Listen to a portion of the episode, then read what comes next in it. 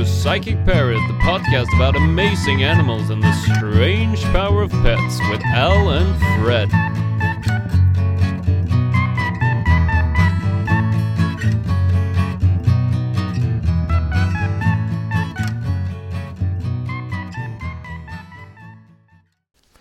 Psychic Parrot, not a carrot. Not a carrot. No. It should have been Psychic Parrot for a carrot. He reads your mind. We should wait until we're uh, recording to have this discussion, I think. Oh, yeah. Well, we are recording. Oh, okay. Yeah. So, no problem. Oh, funny. I thought it was Psychic Parrot, not a carrot. Yeah. For your mind, or something for your mind. Yeah, but it should have been. Yeah. For a carrot, he reads your mind. Oh, for a carrot, he reads your mind. Yeah, that would have been oh. genius, but that's not what I'm actually singing. Yeah. So, well, well live and learn. Crack. Carrot. Carrot. Yeah, no. Yeah. It's, it's got to be carrot.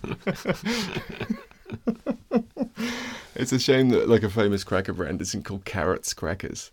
Yeah. Yeah, cracker.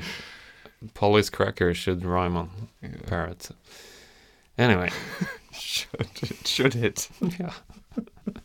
Anything that relates to anything should rhyme. In a different world, it does, Fred. Yeah. Par- parallel, parallel universe. Exactly. Good morning, afternoon, evening, and night, everybody out there listening. We are Psychic Parrots. My name is Frederick. I'm sitting here with my co-host and mastermind, Alistair Goodwin. How are you? Good, good. Good? Yeah, I don't know why I get both my names said and you didn't say your uh, first name. Oh, I have a secret plan. Okay, fair enough. One, no further questions. No further questions, Your Honor. We, uh, you have been down deep, deep, deep. deep down the rabbit hole, um, and this week we are uh, going to talk about famous animals, animals of fame, the Broadway, the Hollywood, the glitter and glam of the animal kingdom. Yeah, kind of. Yeah, yeah I'd say. And like... every story has an arc, of course, so I'm super curious to hear some dirt on Lassie and Flipper and uh, all Ye- the good old... And that's why I feel like I need to make a quick uh, announcement here, in that I'm not sure the Psychic Parrot necessarily agrees that animals should be used for these purposes.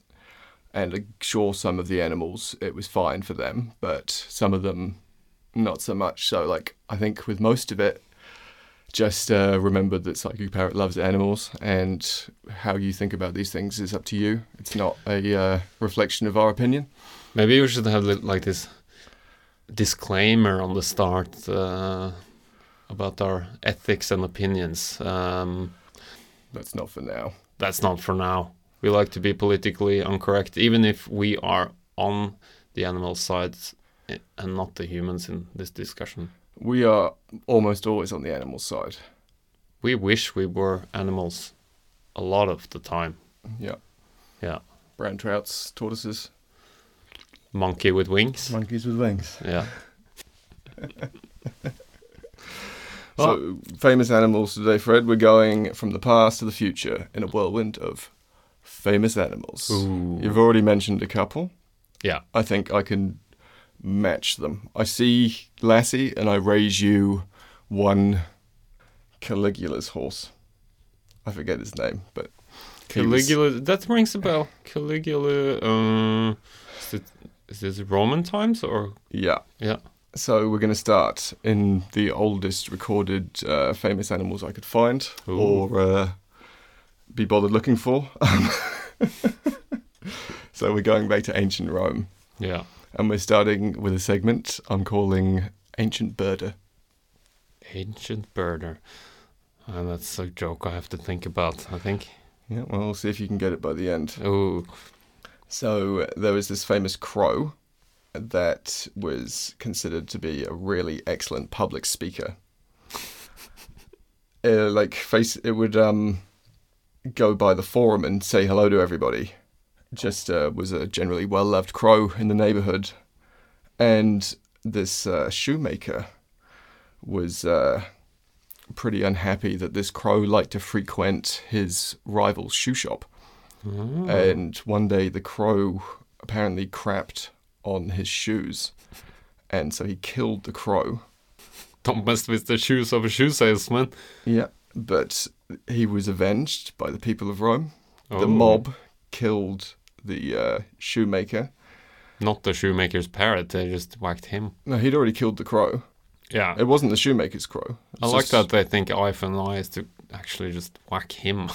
Yeah, but it's just people loved this bird. Yeah, understandably. Like, even to the point that it had a full funeral. It was carried through the streets on a litter by two Ethiopians. There was a piper and large wreaths and garlands left. And so they they buried him on a place called the Appian Way. And to this day, that field is apparently still known as the Field of Ridiculous. Was that the name of the crow? No. Uh, it could be. I don't. I don't. Remember. I don't know. I didn't catch the crow's name, to be honest. Yeah, but, because uh, that's a typical ending for. Uh... Like a, a name back then, Ullus something at the end. Maybe Some... Reddick is crow in Latin? Yeah. Hmm. I don't know. Have to ask Pliny the Elder, I guess. Yeah. Sure do.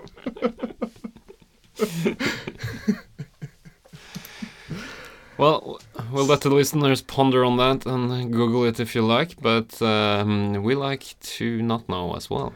Yeah, exactly. You know how fond of I am of not knowing. Exactly. And what we don't know would fill a basement. Yeah. And probably more than a basement, depending on the format you were saving the information under. Yeah.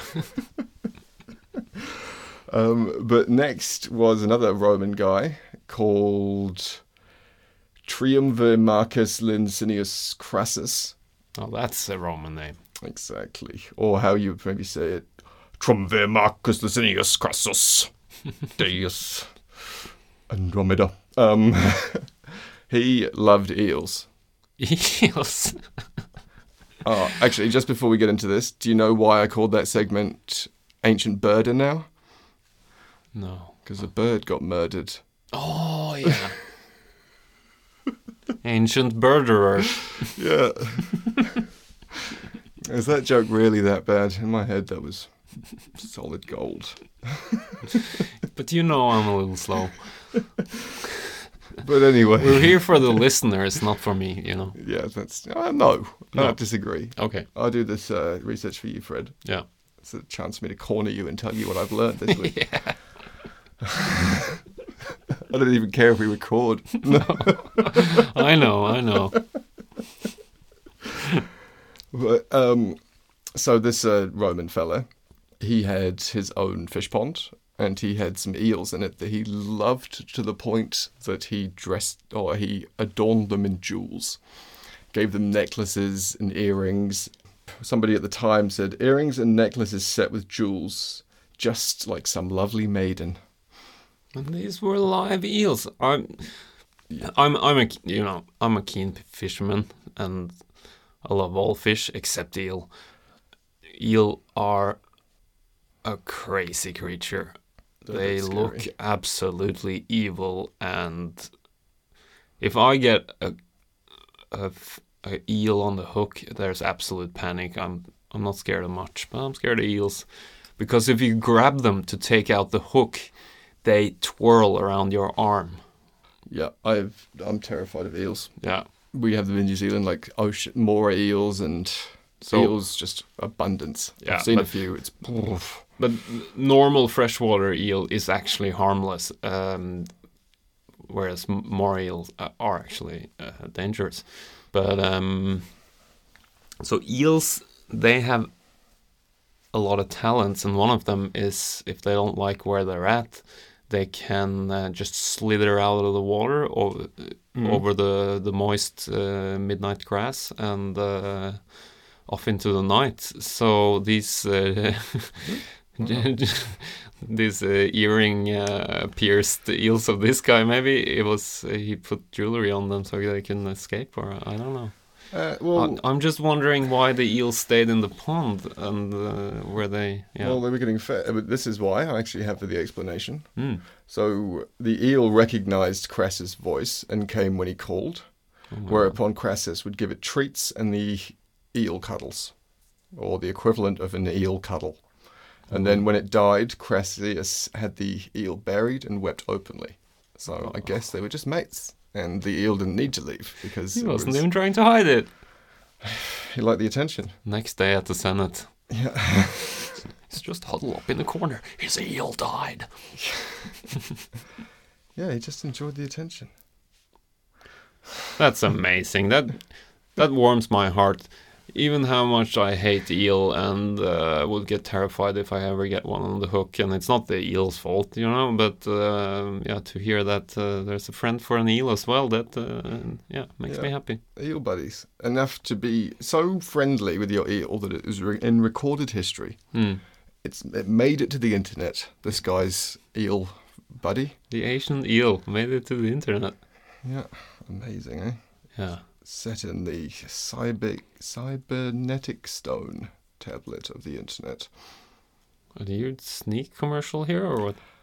No, I just mean that like the equivalent of writing something in a stone oh, tablet yeah. these days is yeah. that information is now eternal. Yeah. What's it called? Kindle? Yeah. Mm. Up there in heaven somewhere is yeah. an eel and a f- a cuddling with his mate. Yeah. So you think if there's a heaven, eels and human goes to the same place? Um, I think if they want to. Yeah. I think it's very... It's probably... You have to make a special uh, request. Oh, yeah. I want to share chambers with my... You both have to want it. It's, with my yeah. eel. Because I wouldn't want eels in my heaven. Yeah, that's fine. But they maybe wouldn't want you in their heaven either, so... No, like... they wouldn't. I don't know what an eel would mean, uh, want in their heaven. Somebody to give them jewels and a cuddle, I guess. Food, a dark hole to live in. Yeah, a lot of rotting sea creatures on the bottom they can munch on. But maybe sentience. What is a sentient? Like, like the equivalent to be intelligent and aware of your like surroundings. Like oh. if there were an omnipotent god or like some sort of god that was like when animals died that didn't know they died or like were just, you know, mm. simple things. He just put them in a pond somewhere, like in the ethereal pond where all the eels live. Like, because he's just, yeah, that's just how it works, man. You got to put them somewhere. Ah, off he goes to the pond. Yeah, it's just all the eels throughout history, and just one of them swimming around in a tiara and with its ears pierced. Yeah. Little lip piercing. That's what I imagine. Because they're a little punky, these uh, eels. So as soon as uh, an eel would get a lip piercing, it would definitely think he's listening to some sort of punk or core music. And, uh, you know. Yeah. I, think I guess it gives me a little vibe of leather. Yeah. It's a good question. What if an eel could have taste in music, what would its taste in music be? Yeah, yes. But that would be down to the eel as well, surely. Like... yeah. Personal preference. Yeah. Some soft eel that only listens to yacht rock and, uh, you know, yeah. Muzak. The stuff that's nice to listen to when you're in a dark, muddy hole. It's funny that we pierced the real subject here with the eel. Uh, I could go on for hours about the eel. I think maybe we'll save it for an actual eel, eel eelisode. Or at least another segment on eels, because I don't know if we can fuel a whole... I didn't find any other... A weekly eel segment. Yeah, just, just what's gets, going on. Gets us fired up. Next time I'll find out how many eels there are in the world for you, Fred, and you can guess. Oh, the number of eels. If you want to make a prediction now, I'm gonna guess two thirds as the amount of cats there are. I don't remember the number of cats though. That's a really good answer. I know there's many. further up and away? Yeah, should we? We'll skip ahead a few thousand years. Oh yeah, to to now. To the circus and sideshow animal extravaganza, where there were. Are we in the twenties or? We are in the sort of uh, eighteen hundreds. Okay, and then moving up easily into the twenties, so pre-television. No, no famous animals in the Stone Age. Yeah, like there. Simba the saber-toothed tiger. And... There were. There was one particular that I'll get into, but they fall into a different segment. Oh, okay. So. Say no more. Yeah, I just because there was one animal in particular that just came up as being famous far more than any other one. Mm. So I just gave it its own, uh, its own little segment. Yeah. I'm still going to think about what the segment's going to be called while I do this. Ooh. Now. All right. Multitasking. Uh, so, like. A lot of the stuff with the vaudeville and the sideshow acts, it wasn't like it was, it wasn't particularly an animal per se that was famous, mm. unless it was like done something or they said it had done something. Like I think we mentioned a snake that uh, travelled America because it was part of some fictional story that they'd said about this girl mm. getting seduced by a snake, but it was actually some racist undertone. It was yeah, it wasn't good. Forget I mentioned it actually. um, Already forgotten. But they had things like the Really Real Frog Band, which was just frogs posing with little like instruments. Look at that um, tiny banjo. Yeah, and like giant, giant snake-eating frogs as well. This is a very froggy section. Snake-eating of... frogs. Yeah, but what it was was just a bit of a mix-up, like where they would be like, you, you've missed a comma, so it would just be a giant snake eating, eating a frog. Oh. There we go. Well, that's more normal. Yeah, but like at this time you did have like all of these sorts of things, you know, anything you could train from a like cat to a goose to a hyena, just everybody wanted it. Like... At one point, they had a xylophone-playing pig working for Barnum and Ring-a-ding, I mean Barnum and Bailey, and they had something called a dog and monkey hotel.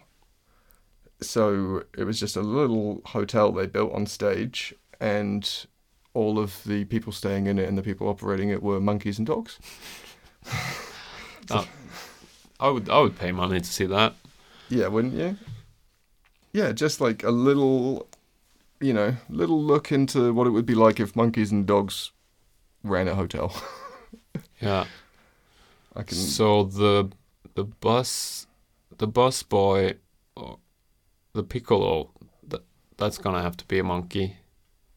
I'm feeling that there's most dogs working there and monkeys staying there, or am I wrong there? Is it the monkeys working there and the dogs staying there? I... I don't know what the dynamic between monkey-dog world is. That like, if you're suggesting that like dogs are viewed in a more servile yeah. thing, so they are servants to the monkeys. Like subconsciously, you're saying that some sort of Planet of the Apes scenario where it's like there's a working class and that's dogs, and then there's a ruling class and that's the monkeys.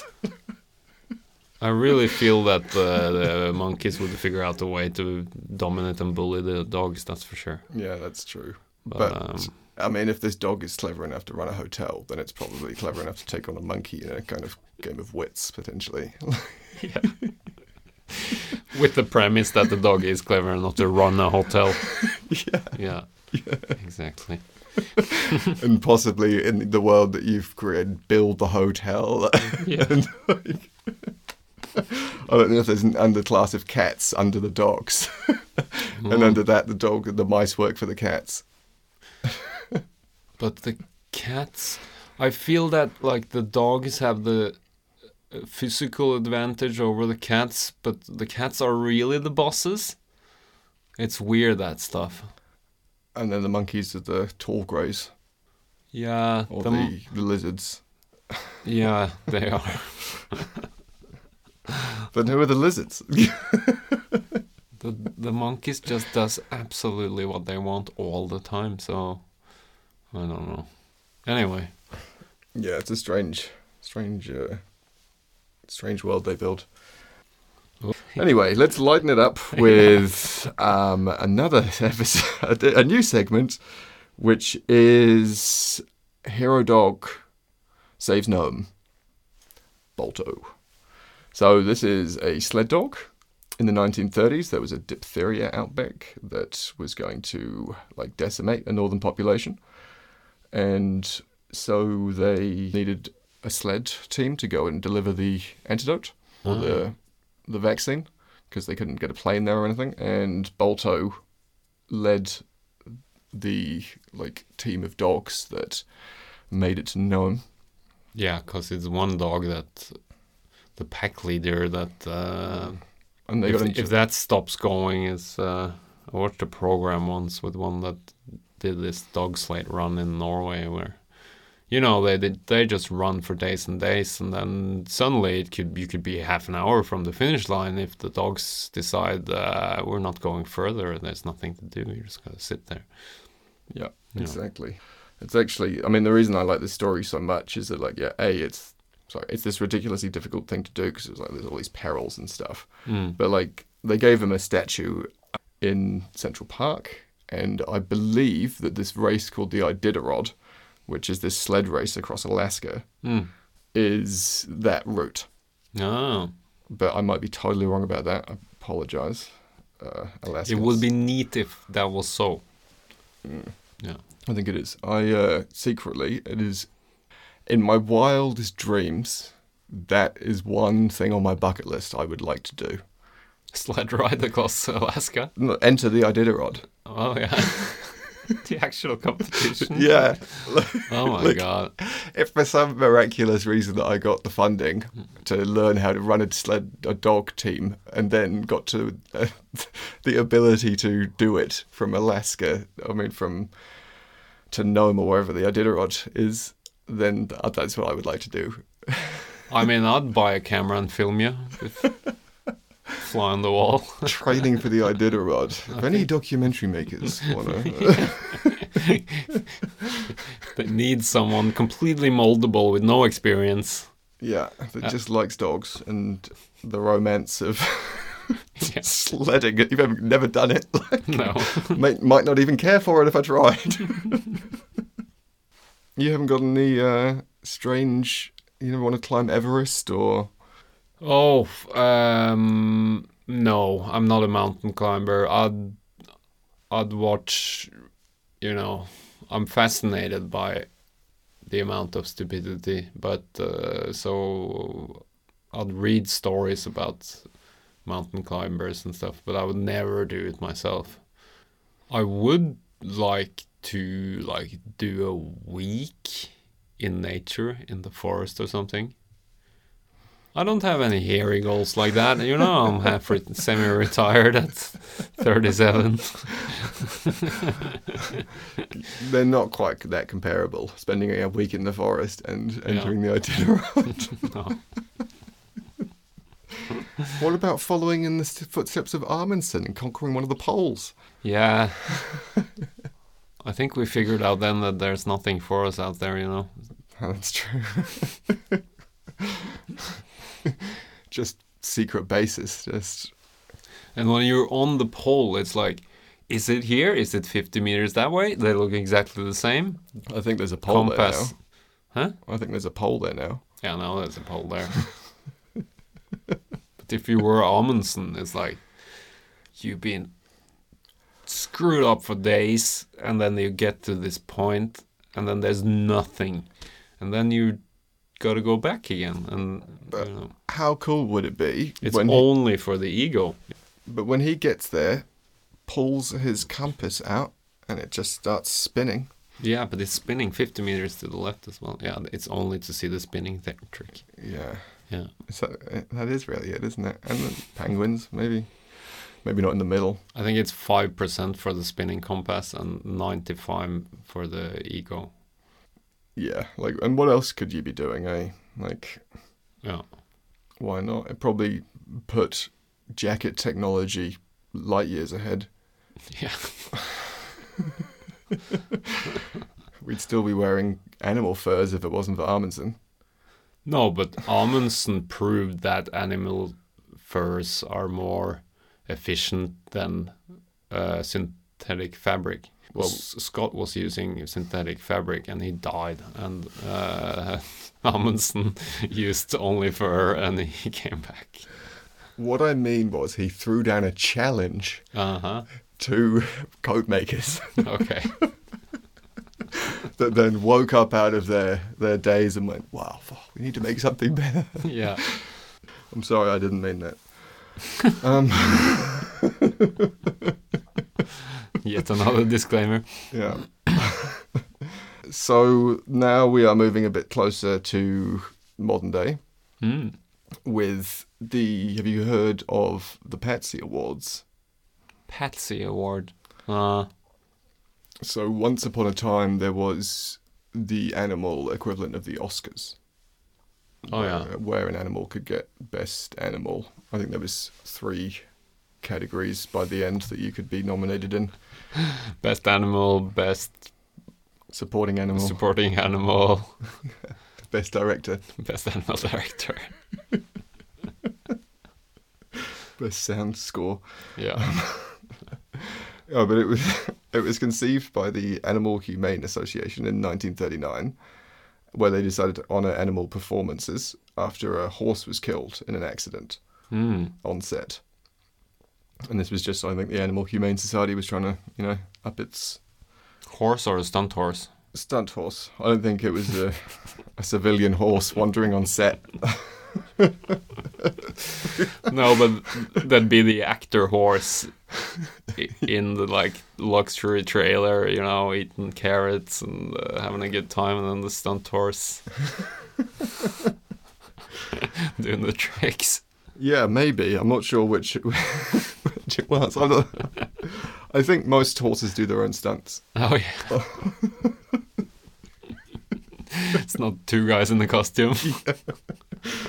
Don't we just taste... What do they do? Tape a bunch of cats together.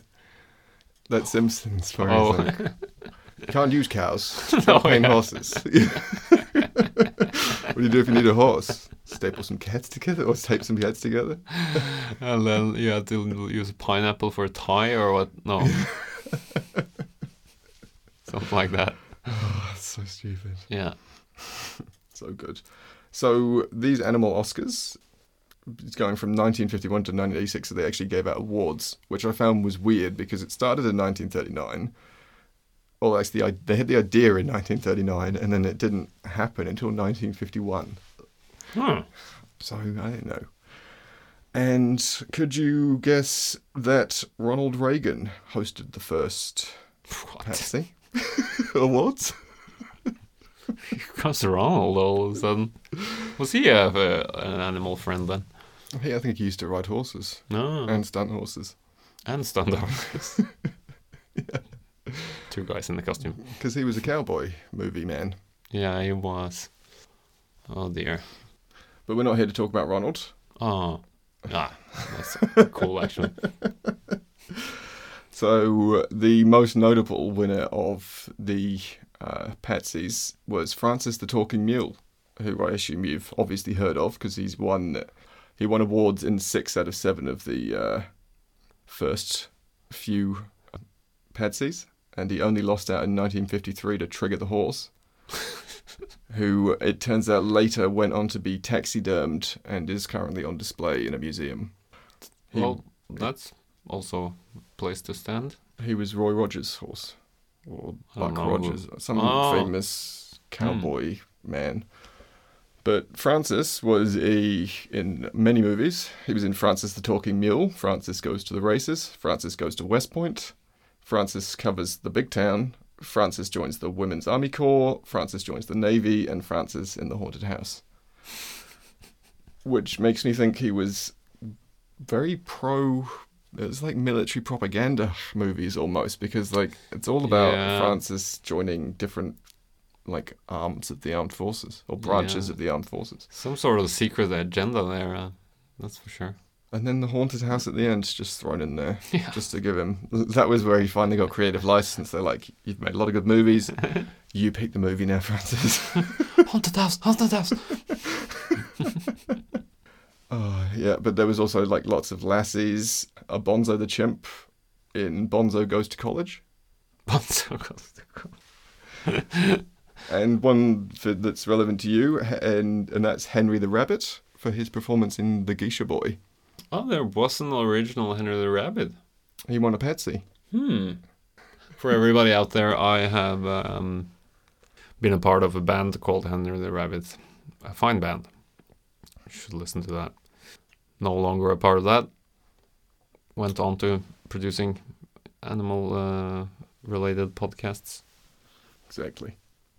Exactly. All the better for it. Yes. But the Animal Humane Society, still going strong, um, has announced that they're creating something called the Pauscas. Pauscas. Uh, this was announced in two thousand eleven, an unofficial animal-centric spin on the Oscars. Hmm. two thousand seven. Quite in recent. two thousand eleven. But this also got me onto something called Puppy Bowl. Maybe I'll talk about it later. But here's another one for you, uh, Fred. Another bit of uh, history around nineteen forties. Apparently Winston Churchill's parrot knew all the possible offensive nicknames for Hitler and the Nazis, oh, and could just spout off anti-Nazi uh, insults and offences. That's handy. Don't have to do it yourself. In the same way that uh, President Andrew Jackson's parrot apparently spoke Spanish and English.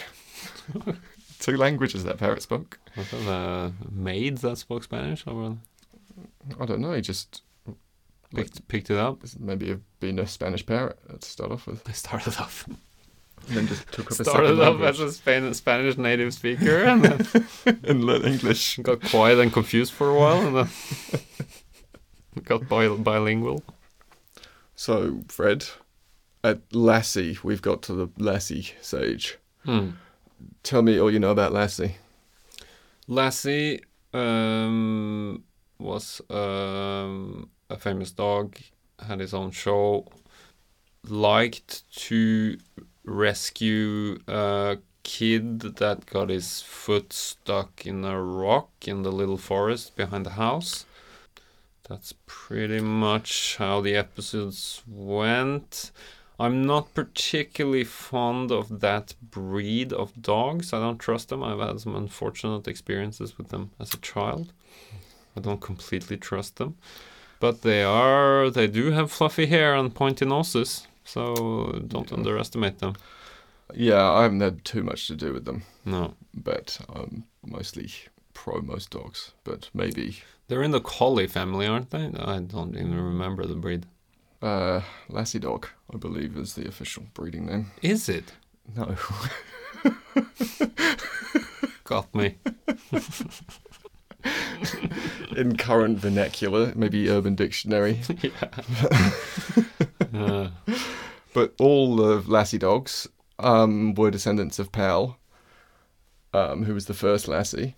Original Lassie was called Pal. Also, they were all male dogs playing a female dog. Huh. Lassie was a female. Yeah, Lassie was a female dog played by males. It's a very um, gender, uh, what do you call, um, there's no gender in that name, Lassie. It could but he swing like, either way. Hey, girl. Like, I think they used the pronoun he and oh, she. Oh, okay. I did not know that. I yeah. always thought of Lassie as a male dog. Well, you were instinctively correct. I could see those nuts from miles away. And uh, there's something I didn't know. Timmy never fell down a well. Is that one of those, like, collective memory things? Like uh, Clint Eastwood lighting up a cigarette with... Uh, yeah. Yeah. You know uh, those things. Exactly. Yeah. Yeah. Shaq being in Shazam. Or there being a uh, genie movie. That This is the one that got me. I, like, I remember a... a genie movie with a guy called Cedric the Entertainer mm. very vividly. Mm.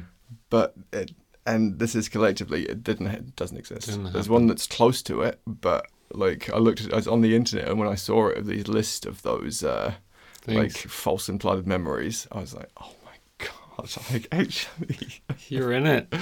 Yeah, I am. I skipped out of the timeline once. The Mandela Effect, it's called, I think.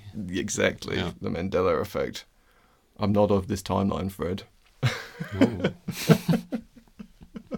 I fell out of my own timeline. So any yeah. any dirt on Lassie? Is there any uh, behind the scenes? Like, oh, that Lassie was a man, but they presented him as a girl and all that stuff is also, of course, well, yeah, shocking information.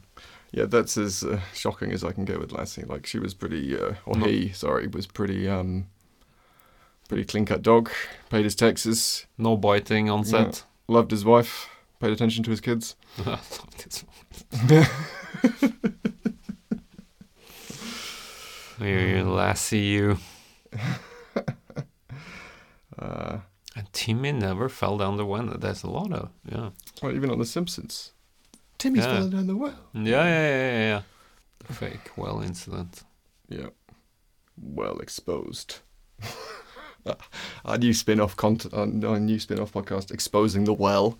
Did Lassie ever do anything other than bark at people and ask them to follow them? Was there? I maybe push someone off something. Oh yeah, bad guy. I don't know. Yeah, yeah. There's never any point where like they, she just sort of like stares into the eyes and is like, "Yes, okay, very good, Lassie." It's like. Understood. We'll go and get you a bone. Hypnosis? Yeah. She never uses hypnosis on any of the bad guys. Because uh, we know she's good for it. Or he. He. They. They. So now we are back into probably the only repeat segment I can think we ever have. Ooh. You snooze. You, you lose. lose. Um... It's monkey news. It's monkey news. Doesn't even rhyme. You snooze, you lose, it's monkey news. Ah, yeah, yeah, yeah, yeah. I remember the you lose thing. And then I went straight into a snooze. Fall for it every time. Yeah, I think, I don't know, they do, it, maybe it rhymes, I maybe not. It has a cling to it, but... It leaves a sour taste in the mouth. Lose, snooze. News. Snooze. Snooze. Lose, news, yeah. Ah, it rhymes. I hope so. To the writer's room. So back to monkey news. Yeah. So but just before um, Alan Shepard became the first uh, human American in space, mm-hmm. they launched a chimpanzee uh, known as Subject sixty-five, a k a. HAM, which stood for Holloman Aerospace Medical Center. That was... No, okay. Bit of a sad name for a project. Subject sixty-five. So he was one of a hundred of experimental animals unwittingly enrolled into NASA's Mercury project. And, yeah, he was entered into what is referred to as the School for Space Chimps. And that was uh, out in Alamogordo in New Mexico. And because he was the top of his class at being strapped in and pulling levers... Uh, after graduating, Ham volunteered for a mission. He volunteered. Sure did. So, and it was uh, t- to check a craft's environmental control and recovery systems.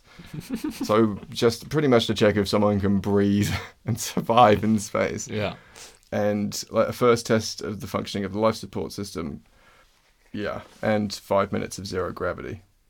I believe he survived. I'm unsure. Yeah, I think um, the monkeys survived, but the dogs didn't. Yeah, I'm I'm unsure if Subject sixty-five survived. Mm.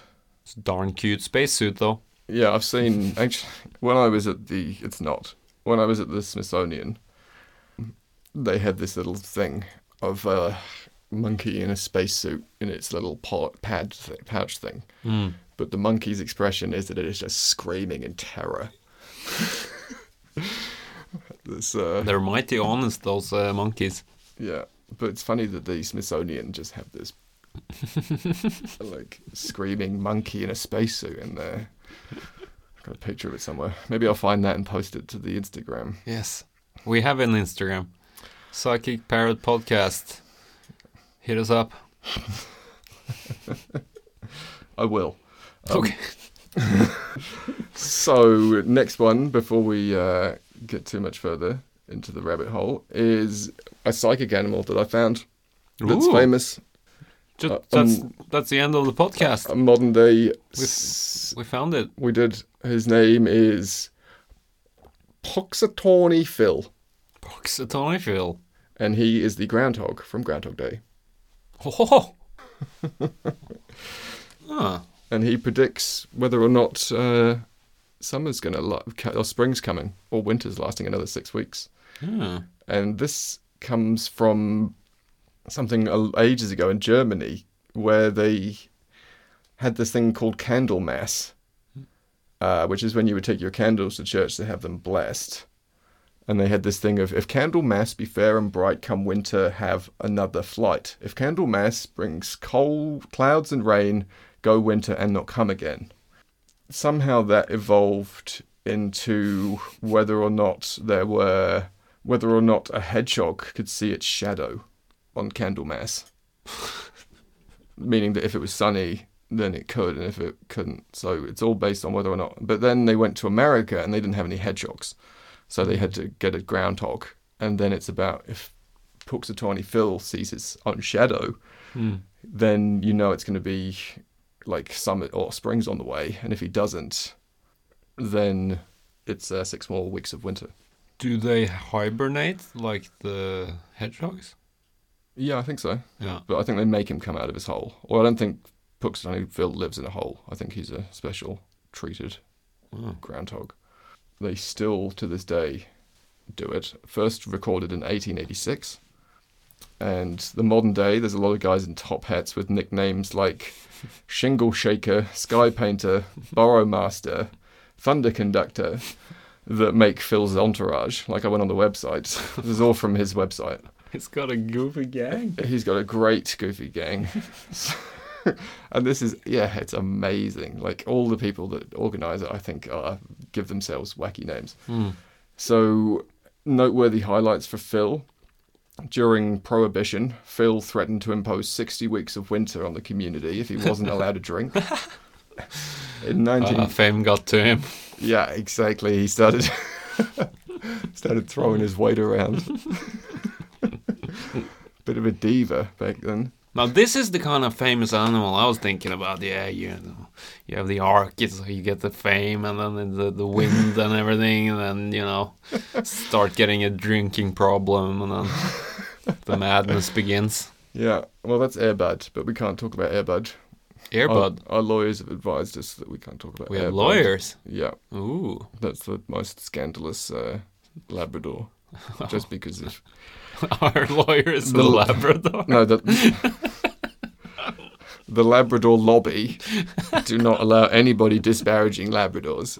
They're an Indian-based uh, organisation. I have no clue what we're talking about here. Love it. Famous animals that have had a massive like downfall and a big scandal in the oh, media. Yeah. Yeah, but it's it's banned. It's like one of these subjects that you can only read about on the dark web because... Ah.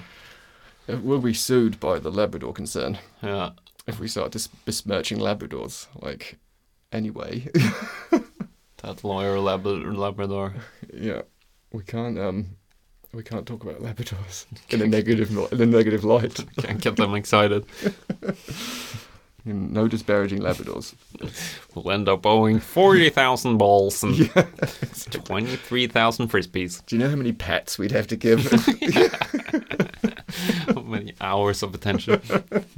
Good boys. So only six thousand good boys. Bit of a sidetrack.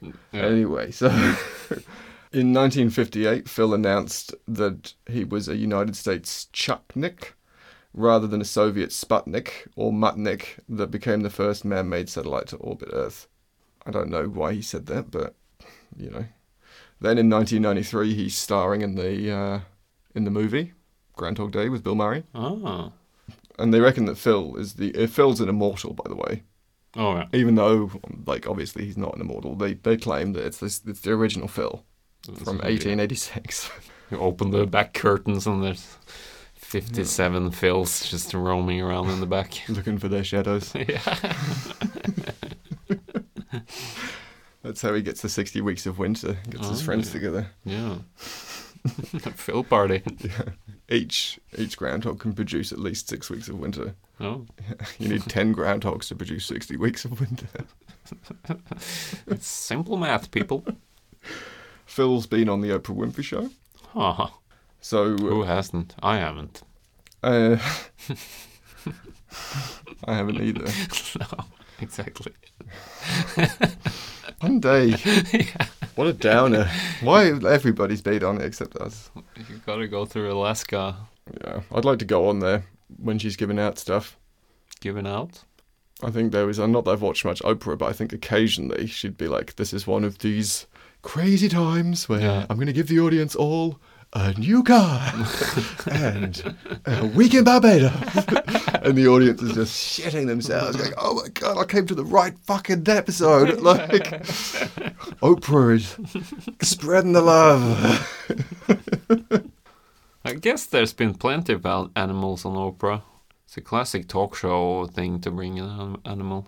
But famous animals. Famous animals. Yeah. So since the movie, as many as thirty thousand people have gone to go and watch uh, uh, Phil come out of a place called Gobbler's Knob, where he lives. And that's very... I cannot believe that's the name of the place. Eh? Yeah. Like, the, like the local Groundhog Festival at Gobbler's Knob. Yeah. It's nuts. So for some strange reason... You can tell me, to try and tell me why this is. When Sonic the Hedgehog three came out, Sonic the Hedgehog donated ten thousand dollars uh, to the Groundhog Club. Maybe because it used to be a hedgehog back in the Germanic time, and because there were no hedgehogs, groundhog. So maybe if you uh, if there's a lack of hedgehogs, you can always sub- substitute a groundhog. That is what history suggests. Hmm. Both for the and for the Germans who immigrated and for Sonic the Hedgehog's uh, yeah. owners. Yeah, they don't want any bad blood between groundhogs and hedgehogs. That's what I get out of that. Very political. Twice in history, a groundhog has been substituted for a hedgehog. Hmm. What does that tell you? But Phil is still a groundhog. Yeah, but it, I guess hogs. Hog, a people, hog's a hog. People really don't care if it's a groundhog or a hedgehog. No. But Sonic the Groundhog... that doesn't swing quite as much, does it? Yeah, I don't think they'd be as fast. um, and most recently, Phil administered the coin toss at the thirteenth Annual Puppy Bowl. There's a coin toss. Yeah, to see who starts the Puppy Bowl. There's two teams in Puppy Bowl. It's like Super Bowl, but with puppies. If you want to look at something pretty funky on YouTube, Google Puppy Bowl, Puppy Bowl thirteen. Okay. It's just a way of uh, the local animal shelters managing to find homes for puppies. Okay. Because they've, I think they've had a near-perfect record of any uh, puppies that have participated in Puppy Bowl. And there's a scoring system. It is a sport. Um, they've all been adopted. Yeah. Without exception, I think. That sounds great. It's, I think the puppies are greatly confused about what's happening, but probably having a good time. It's pretty heartwarming. They were all, you know, wearing right. little football jackets. Puppy Bowl. I'm going to check it out. Are you good, or you want to take a pause? Mm, let's take five minutes.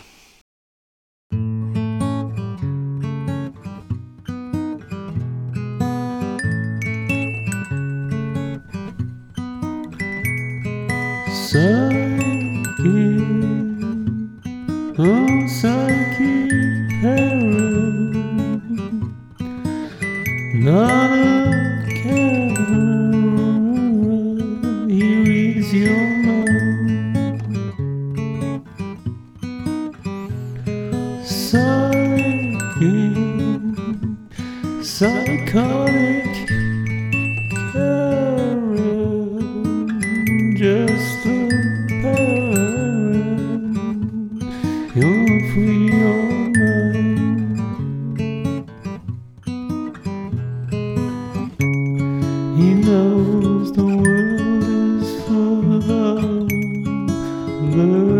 that